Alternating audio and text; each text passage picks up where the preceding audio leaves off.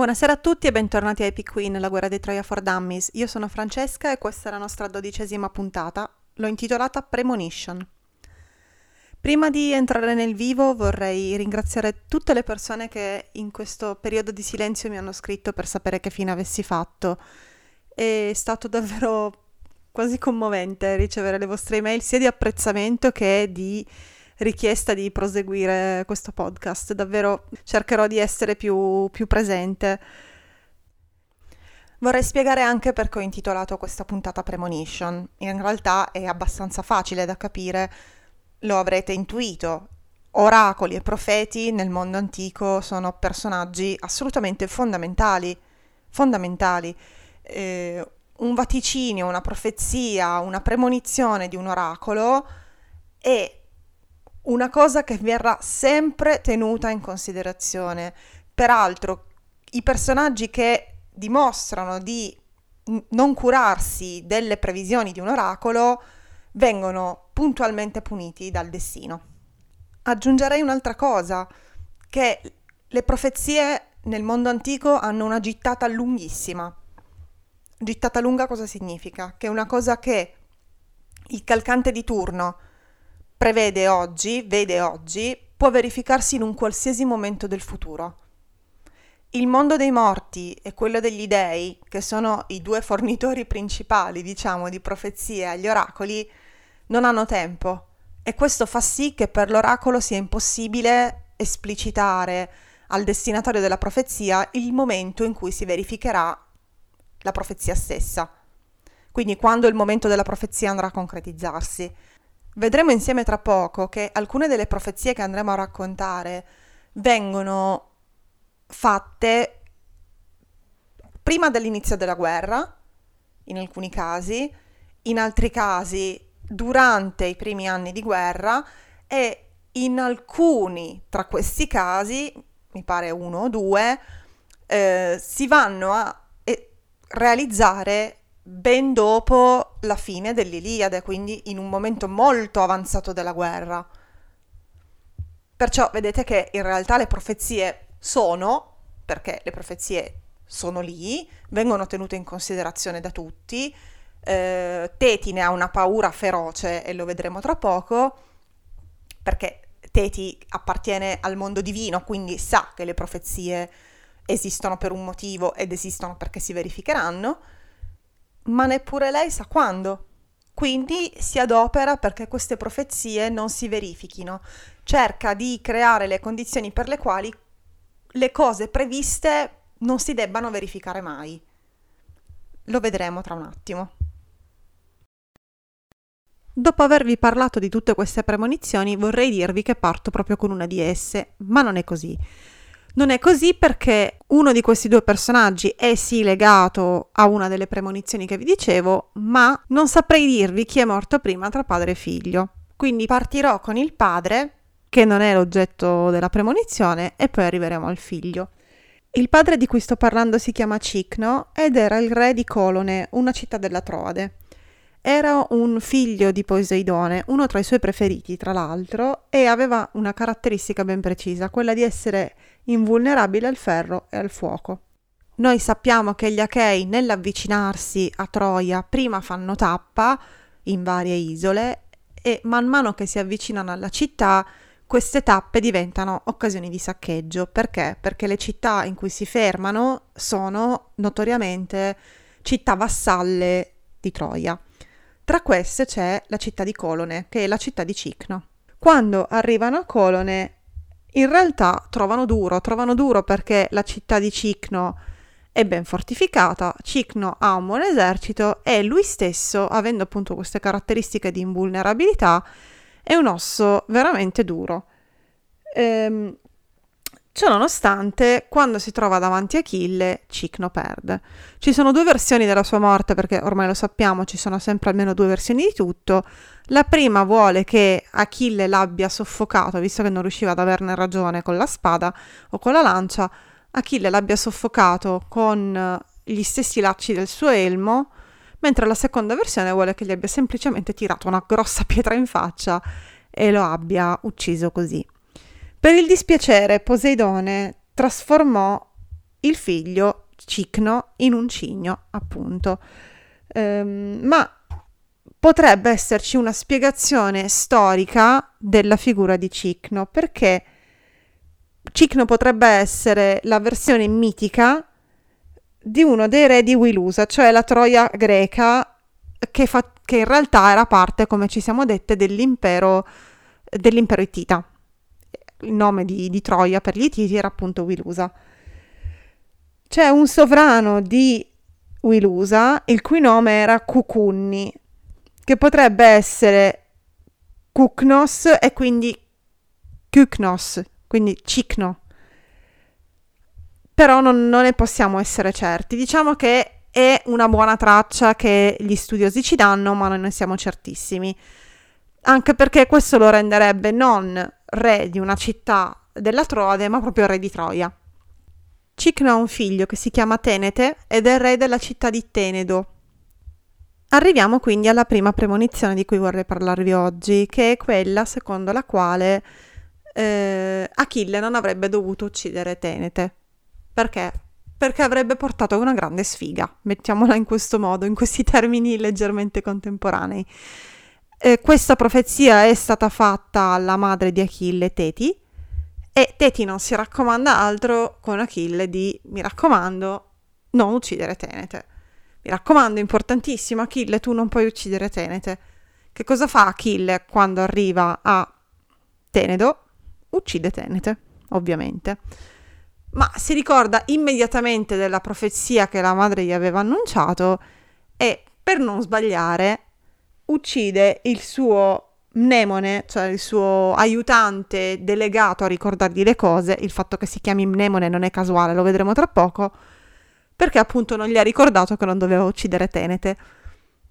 Incredibile, è il classico esempio di capo che dimentica qualcosa che tu gli hai ricordato in continuazione e se la prende comunque con te. Ma Mnemone ha un ruolo abbastanza particolare eh, in questa storia perché? Perché incarna una figura di, diciamo, tecnico-giuridica eh, che probabilmente era tipica delle società di quel tempo, società in cui scr- l'uso della scrittura era assolutamente marginale e quindi avevano bisogno di qualcuno che ricordasse le cose a memoria. Quindi me- Mnemone semplicemente non, probabilmente non è la persona che deve ricordare le cose ad Achille, è l'incaricato all'interno del contingente Mirmidone di tenere a mente le cose importanti, quindi probabilmente le leggi, eh, probabilmente le cose da fare, probabilmente una, una serie di questioni che però hanno importanza per l'intera comunità. Come ci siamo detti, Achille non si fa problemi ad ammazzarlo, quindi da questo momento in poi sappiamo che i Mirmidonei un omnemone non ce l'hanno più. Durante l'assedio di Tenedo si introduce un altro personaggio nella nostra storia che è quello di Filottete.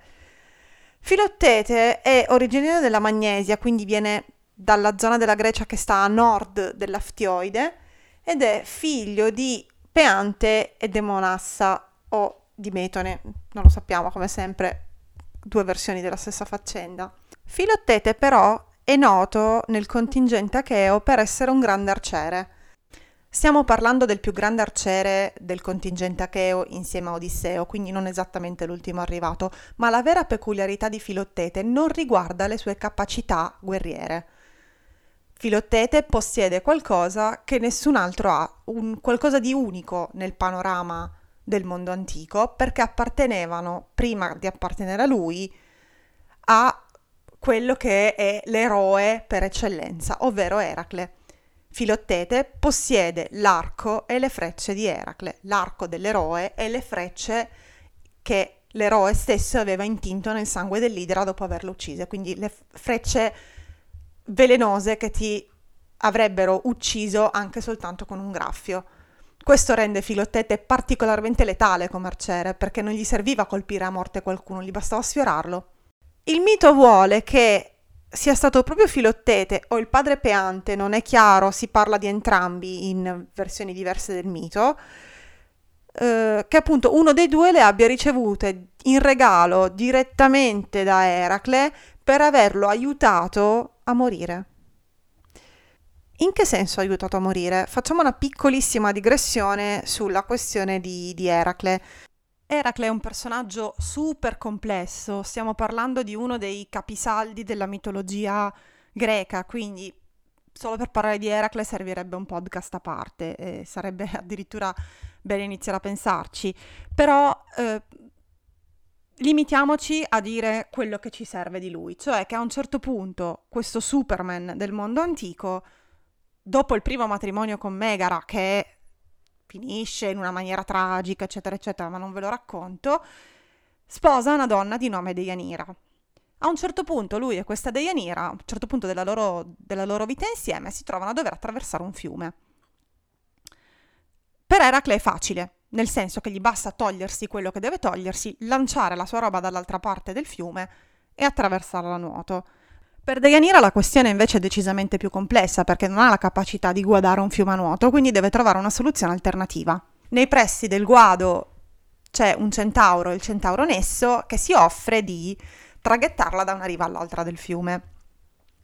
Pare però che Nesso, come dire, si allarghi un po' e nel, durante la traversata cerchi di eh, sedurre Deianira. Deianira si sottrae alle avance di Nesso e Contemporaneamente Eracle, che è già arrivato sulla riva opposta, assiste al tentativo di seduzione di Nesso. Eracle ovviamente non è uno che va per il sottile, dicevamo appunto è il Superman del mondo antico, tira fuori arco e frecce, ne incocca una, la scaglia, addio Nesso. Nesso però decide che la sua vendetta verso Eracle si dovrà compiere. Perciò in punto di morte fa un regalo a Deianira, le dice bagna quello che hai, un indumento, la prima cosa che, che trovi, bagnala nel mio sangue e sappi che questo indumento ti permetterà di riportare a te Eracle qualora tu mai dovessi dubitare del suo amore. Attenzione perché Nesso qui gioca di pura astuzia, perché sa che Deianira è una donna sposata con l'eroe più noto, famoso, e tutto quello che vi viene in mente del suo tempo. Vi dicevo, il Superman del mondo antico. Quindi sa che probabilmente a un certo punto Deianira sarà gelosa di Eracle per un qualche motivo. Perciò fa leva su questa possibilità e ci azzecca. Ci azzecca in pieno. Vediamo come. Un bel giorno Eracle torna a casa con degli schiavi, con dei prigionieri. Tra questi schiavi c'è anche Iole, una donna di cui Eracle era stato precedentemente invaghito. Deianira non ci vede più. Dice, mi ha portato in casa la donna con la quale vuole sostituirmi. Quindi ricorda le parole di Nesso, tira fuori quella che noi oggi conosciamo come camicia di Nesso, la dà a uno schiavo perché la porti a Eracle. Qual è il punto? Che Nesso appunto ha giocato d'astuzia, e sa che il suo sangue sarà estremamente velenoso, perché? Perché le frecce di Eracle sono intinte nel sangue dell'idra e quindi il suo sangue è diventato automaticamente velenoso. Eracle indossa la camicia, dono della moglie, e inizia a impazzire di dolore, letteralmente. Per la prima volta nella sua vita, vita durante la quale non è mai stato ferito perché indossa la pelle del neone nemeo. Lui stesso, dicevamo appunto, è una specie di Superman del mondo antico, quindi è figlio di Zeus, eh, ha superato moltissime prove, insomma ne ha causato molto di dolore fisico Eracle, ma non ha bene un'idea di cosa sia, perché lui è lui e gli altri semplicemente non sono lui, ferirlo è difficilissimo, insomma Eracle è un personaggio assolutamente sui generis, unico, nel, nel panorama mitologico. Quindi stiamo parlando di qualcuno che in quella situazione non si è mai trovato per forza di cose perché il suo personaggio era quello. E all'improvviso invece si ritrova assolutamente soverchiato dal dolore. Sulle prime Eracle si limiterà semplicemente a uccidere il servitore che gli ha portato la tunica o la camicia o quello che è da indossare, ma poi si rende conto che il dolore lo sta letteralmente uccidendo. Lui non, non riesce, è un dolore così grande da essere del tutto insopportabile. Perciò va in un bosco, taglia degli alberi e si costruisce da solo la pira funebre. Decide che brucerà perché lui con quel dolore non può convivere. Il figlio però, alla richiesta del padre, appicca il fuoco alla mia pira, si rifiuta. Rifiuta il figlio numero uno, rifiuta il figlio numero due, Eracle si trova in questo pantano assolutamente solo.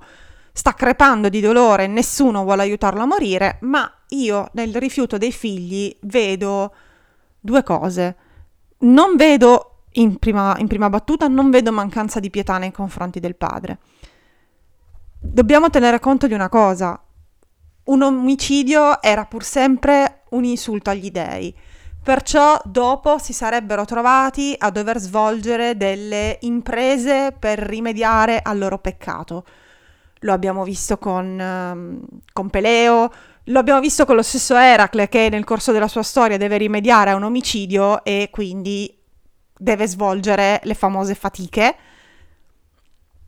Lo vediamo in altre situazioni, quindi diciamo che il timore dei figli è quello di commettere un peccato e quindi di insultare gli dei e quindi poi di dover rimediare nel modo tradizionale, cioè facendo delle cose per ripagarli e non hanno nessuna voglia. Numero due, Eracle è ancora vivo. Per questi figli non si tratterebbe di dare fuoco alla pira del padre ormai defunto, si tratterebbe di bruciarlo vivo, la cosa è completamente diversa. Quindi io non me la sento di dire che i figli di Eracle gli hanno fatto un torto, credo che abbiano semplicemente deciso di non farlo loro stessi. Magari pensano che ci sia un altro modo per liberarsi di questa faccenda, non lo so. Probabilmente Eracle alla fine realizza che il, la camicia è, era intrisa del sangue dell'idra e sa che non si libererà mai di quella maledizione. Non lo sappiamo. Insomma, sappiamo però che i figli gli rifiutano questa eh, possibilità e sappiamo che a un certo punto Eracle disperato si rivolge a un passante Passante che può essere peante o filottete, non lo sappiamo, ma in cambio del suo aiuto per morire, Eracle gli promette le proprie armi, arco e frecce. A peante o filottete che fosse, non pare vero. Sono un arciere, mi piove, piovono tra le mani le armi di un personaggio come Eracle, certo che ti aiuto assolutamente. Ed è così che le armi di Eracle passano di mano. Una volta consegnate le armi a questa persona, Eracle sale sulla pira indossando la sua ehm, pelle del leone Nemeo che non si era mai tolto per tutta la vita, sin da quando l'aveva ucciso, brucia sulla pira e muore. Peraltro questa morte di Eracle porta a compimento un'altra profezia che appunto spiegava come sarebbe morto e diceva che sarebbe morto per mano di un morto. E appunto noi abbiamo visto che Nesso è già morto ed è morto proprio per mano di Eracle. Questo anche, anche questo episodio chiude un cerchio aperto da una profezia. Torniamo a Tenedo dal nostro Filottete. Filottete appunto è il padrone delle, delle armi di, di, Eracle, ma Atenedo ha la sfortuna, durante pare un sacrificio, di essere morso da un serpente a un piede. Problema, la ferita non è abbastanza grave da ucciderlo e questo è positivo, ma è abbastanza grave da causargli la, un'infezione terribile, la suppurazione della, della ferita stessa, che inizia a emanare un odore assolutamente terrificante. Odore a causa del quale nessuno, letteralmente nessuno, vuole stare vicino a Filottete, quindi tantomeno metterselo su una nave. Per qualche giorno Filottete continua a seguire l'esercito acheo, ma arrivati a Lemno, Odisseo dice ragazzi fosse per me lo lasceremmo qui perché io con questa puzza, questo qua non lo reggo più, cioè non so voi ma io non ce la faccio più. E, e la proposta di Odisseo in realtà avrà tantissimi voti a favore. Perciò il povero Filottete viene lasciato sull'isola di Lemno, gli achei ripartono, lui rimane lì con il suo arco e le sue frecce e eh, rimane da solo, rimane da solo per un sacco, da solo, comunque mm, fuori dal suo, dal suo stesso contingente per dieci lunghissimi anni, perché stiamo parlando del, di un momento in cui la guerra vera e propria ancora deve iniziare. Queste sono gli scorribande dei greci prima di giungere sulla spiaggia di Troia. Come si lega questa vicenda a una premonizione? Facile. Dopo la morte di Achille, quindi in un momento successivo alla fine dell'Iliade, perché noi sappiamo che alla fine dell'Iliade Achille è ancora vivo, perché la, l'Iliade si chiude con la pira di Ettore, eh, al, quindi in un momento ben successivo alla fine dell'Iliade si verifica una premonizione, probabilmente da parte di Calcante, che dice che in assenza di due elementi Troia non sarà mai conquistata. Quali sono questi due elementi? Il primo è Neottolemo o Pirro, il figlio di Achille, che deve entrare nell'esercito acheo in modo che la città possa essere conquistata. E il secondo è l'esercito acheo deve avere le armi di, di Eracle. Chi ha le armi di Eracle? Filottete. Lì forse Odisseo capisce che ha fatto una stupidata a lasciarlo indietro e manda un'ambasceria a recuperarlo. In realtà l'ambasceria vorrebbe recuperare le armi, ma Filottete non ha benché minima intenzione di mollarle, perciò a Filottete per i suoi servigi eh, vengono, come dire, promesse anche le cure del più grande medico di, eh, del contingente, cioè Macaone. Macaone cura Filottete con successo, non si capisce perché non l'abbia fatto prima, e riguardo questo intervento di Macaone c'è anche una cosa molto interessante. Noi sappiamo che a un certo punto, per far dormire Filottete e poter, come dire, trattare la ferita come avrebbe dovuto, quindi eliminando i tessuti morti, eccetera, un processo che è assolutamente dolorosissimo, che da sveglio gli avrebbe provocato dei dolori atroci, sappiamo che Macaone a un certo punto gli dà da bere qualcosa che lo fa dormire. Quindi questo è il primo, chiamiamolo così, il primo intervento con ehm, con, una, con un'anestesia di cui abbiamo traccia in letteratura. Passiamo alla prossima premonizione che in qualche modo riguarda di nuovo Achille. In realtà lo riguarda solo marginalmente perché la premonizione in questo caso non aveva come oggetto Achille stesso, ma si parlava della persona che per prima avrebbe messo piede sulla spiaggia di Troia, dicendo che il primo che calpesterà la spiaggia di Troia invadendola, morirà.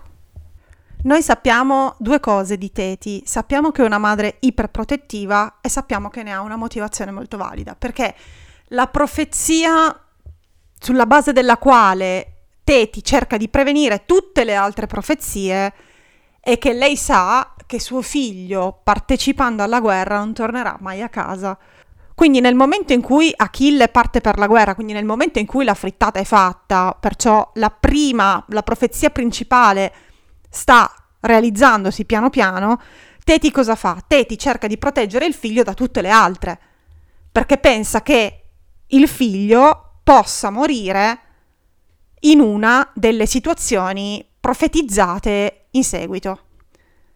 Perciò anche in questo caso non fa eccezione. Teti, sapendo che molto probabilmente il figlio, per il suo ardore guerresco, sarà il primo a mettere piede sulla spiaggia di Troia, perché Achille è il guerriero nato per quella guerra, è lì perché senza di lui quella guerra semplicemente non può essere, quindi probabilmente sarà lui il primo a scendere dalla nave.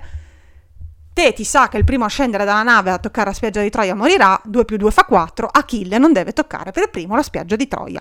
Matematico. Diventa quindi assolutamente necessario che qualcuno prenda il posto di Achille nello scendere dalla nave, chiaro come il sole. Il prescelto in realtà, Teti non lo sa, ma il prescelto dal fato sarà Protesilao. Protesilao che è figlio di Ificlo, Ificlo che ha una storia un po' curiosa alle spalle, nel senso che era diventato impotente guardando il padre castrare dei montoni. Ehm, coltello si praticamente il padre era lì che faceva questa, dire, questa cosa un po', un po' sanguinosa lui scappa il padre gli lancia il coltello il coltello si pianta in un albero e Ifliclo diventa, diventa impotente uh, un, un, veggente diciamo un, guaritore della zona che si chiama Melampo riesce a guarirlo facendogli bere un intruglio fatto con, uh, in parte appunto con la ruggine di questo coltello. Insomma, Ificlo smette di essere impotente e riesce ad avere questo figlio che si chiama Protesilao. Protesilao è stato uno dei pretendenti alla mano di Elena, quindi, come dire, era, do- doveva essere un principe di una certa rilevanza eh, a suo tempo, ma eh, come ben sappiamo Elena ha scelto, ha scelto Menelao. Considerate una cosa, spesso ci si candida, tra virgolette, a un ruolo non perché lo si desidera, ma perché gli altri si aspettano che tu lo faccia. In questo caso eh, Protesilao si candida, diciamo, a essere il marito di Elena perché ci si aspettava che lui lo facesse, ma in realtà lui era innamorato della donna che poi effettivamente sposato, cioè Laudamia. Laudamia con la quale il povero Protesilao riesce a passare solo una notte prima di partire per, per la spiaggia di Troia. Una notte durante la quale mm, diciamo non, non, si gode neanche le gioie del, del matrimonio perché Sappiamo che Laodamia, vedendolo, sapendo che il marito sarebbe dovuto partire, invece di consumare il matrimonio, essendo un artista, gli dice: Fammi un favore, stai fermo lì, in modo che io possa farmi una statua che ha le tue fattezze, nelle braccia della quale io possa gettarmi quando tu non ci sei. Perciò, povero Protesilao passa la sua prima e ultima notte di nozze in posa per la moglie. Immaginiamoci appunto l'arrivo sulla spiaggia di Troia, Protesilao e Achille, sebbene Protesilao non fosse un mirmidone, si trova in quel momento sulla nave di Achille, Protesilao scende per primo dalla barca, Achille scende per secondo, Protesilao muore, Achille no. Quando la notizia della morte di Protesilao arriva a casa sua, Laodamia, che già non era assolutamente felice della partenza del marito, cade nella disperazione più profonda e se già prima trascorreva un sacco di tempo con la statua di cera che aveva fatto, adesso non la, non la molla mai. Passa un mese, passa due, ne passano tre, il padre Acasto scopre il trucco della statua, la fa gettare per il bene della salute mentale della figlia, la fa gettare una, nell'olio bollente Laudamia non trova nulla di meglio che gettarsi nell'olio insieme alla statua. Quindi così si conclude la vita della coppia, nel senso che Protesilao muore da una parte, ma la moglie lo seguirà poco dopo. L'ultima delle profezie delle quali voglio parlare eh, in questa puntata è quella legata a un personaggio di nome Troilo. Troilo è figlio di Priamo ed Ecuba, uno dei, suoi, dei loro innumerevoli figli, e ha due caratteristiche, quella di essere un bravo guerriero e quella di essere un giovane letteralmente bellissimo, perché tutte le fonti ne parlano come di una bellezza quasi soprannaturale, un efebo stupendo. Eh, dico efebo perché? Perché quando Troilo muore ha sicuramente meno di vent'anni e noi questo lo sappiamo appunto dalla profezia, perché la profezia dice che se Troilo morirà prima dei vent'anni Troia cadrà. È assolutamente irrilevante il fatto che noi non vediamo un nesso di causa-effetto tra le due cose. Le profezie hanno una caratteristica, non devono sembrarci sensate, perché molto spesso non lo sono. Semplicemente devono avere senso in quel momento per il profeta. E effettivamente la, la morte di Troilo ne avrà, ma ne avrà anche nella, nella vita di Achille. Perché? Ne avrà perché, come abbiamo visto già nelle puntate precedenti, i concetti contemporanei di omosessualità, eterosessualità e tutto quello che vi viene in mente nel mondo antico valgono poco. Dobbiamo pensare che nel mondo antico le donne servono prevalentemente per procreare. Le donne sono fattrici, prevalentemente sono quello. Ti serve una moglie perché devi portare avanti il nome della tua famiglia, ti servono dei figli, quindi per farli ti serve per forza una donna. Dopodiché, certo, ti puoi anche innamorare di quella donna o di n donne, puoi averne a centinaia, ma non solo l'amore tra gli uomini e tollerato, ma è considerato forse la forma di amore più, più nobile in assoluto, perché è l'amore tra due pari, mentre la donna è, come dire, eh, evidentemente in una con- condizione di minorità, minorità intrinseca, quindi non in una condizione di minorità imposta come noi sappiamo invece che era, la, il rapporto tra un, una, tra un, uomo e un altro uomo è un rapporto tra pari, quindi un rapporto scelto.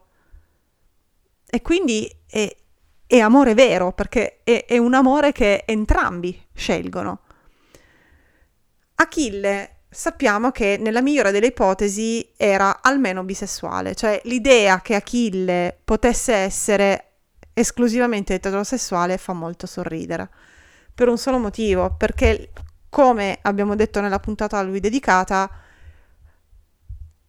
quella reazione di Achille alla morte di Patroclo è assolutamente non è solo spaventosa, ma è anche il genere di reazione che soltanto un uomo innamorato ha alla morte della persona che ama. Quindi noi sappiamo che Achille è un figlio, ma sappiamo altrettanto che Achille è innamorato di Patroclo e quindi siamo certi che Achille apprezza anche la compagnia maschile. Nel caso di Troilo, Achille semplicemente lo vede e decide che deve essere suo, inizia a inseguirlo. Troilo, attenzione, pur essendo in un territorio che è il suo, non è esattamente in una posizione di vantaggio perché in questo momento il poveretto ha a che fare con uno che come soprannome ha il pie veloce, Podasocus. Quindi a un certo punto i due arrivano al tempio di Apollo Timbreo e scatta quello che nella testa di Achille è un corteggiamento. Uh, corteggiamento non è, quello che Achille non si aspetta è che Troilo reagisca. Troilo, ce lo siamo detti prima, è un guerriero dalle discrete capacità, ma di nuovo ha davanti il più grande guerriero mai nato. Quindi lo sa Achille, lo sappiamo noi, non lo sa soltanto Troilo, le sue possibilità di vittoria sono pari a zero.